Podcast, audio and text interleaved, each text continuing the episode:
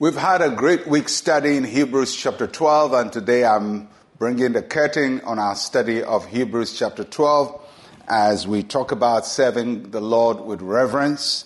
And um, we read from Hebrews chapter 12, verse 28. Therefore, since we are receiving a kingdom which cannot be shaken, let us have by grace, by which we may serve God acceptably with reverence and godly fear. As Christians, we belong to a kingdom, and we belong to a kingdom that cannot be shaken. Our world has seen kingdoms. Kingdoms in the past, in antiquity, we've seen ancient Egypt, a powerful kingdom. We have seen Assyria, we've seen Babylon, we've seen Greece, we have seen Rome. All of them are gone.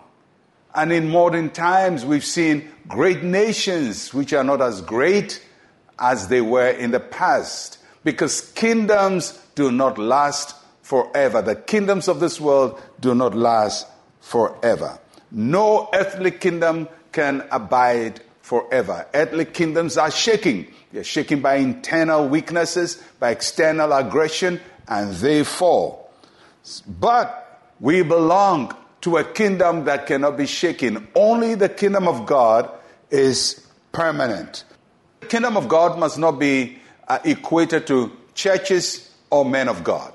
Christian churches are not the kingdom of God. Christian churches may rise and fall. Denominations and sects may rise and fall. Men and women of God may come and go. But God remains forever. His kingdom remains forever. And so when we come to Christ, we must know, although we belong to a church and we love some preacher, our relationship is with the kingdom of God. And that kingdom cannot be shaking. No scandal, no attack, no witchcraft, nothing can shake the kingdom of God.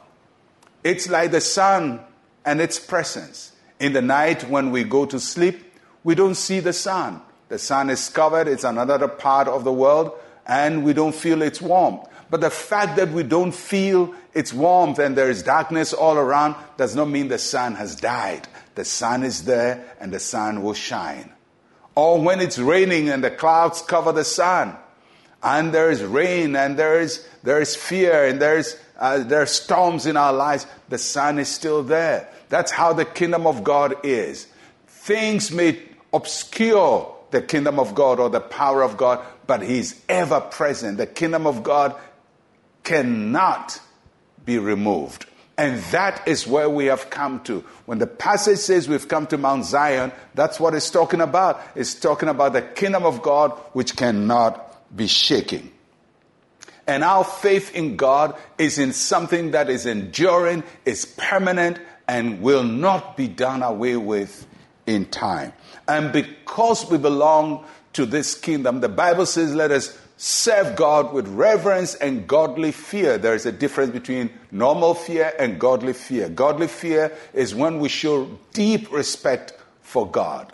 Let's not take God for granted. Although He will not terrify us and He will not just destroy us, let's not take Him for granted. Let us value the relationship He has given to us. Let us value our place in the kingdom of God. Let us value our Christian walk. Let us value the Bible when we read it. Let us value Jesus Christ, our Savior, who died for us. Let us value the Holy Spirit, who is with us all the time. Let us value all that God has given to us, His grace that is sufficient for us because all of that belongs to the kingdom that cannot be shaken.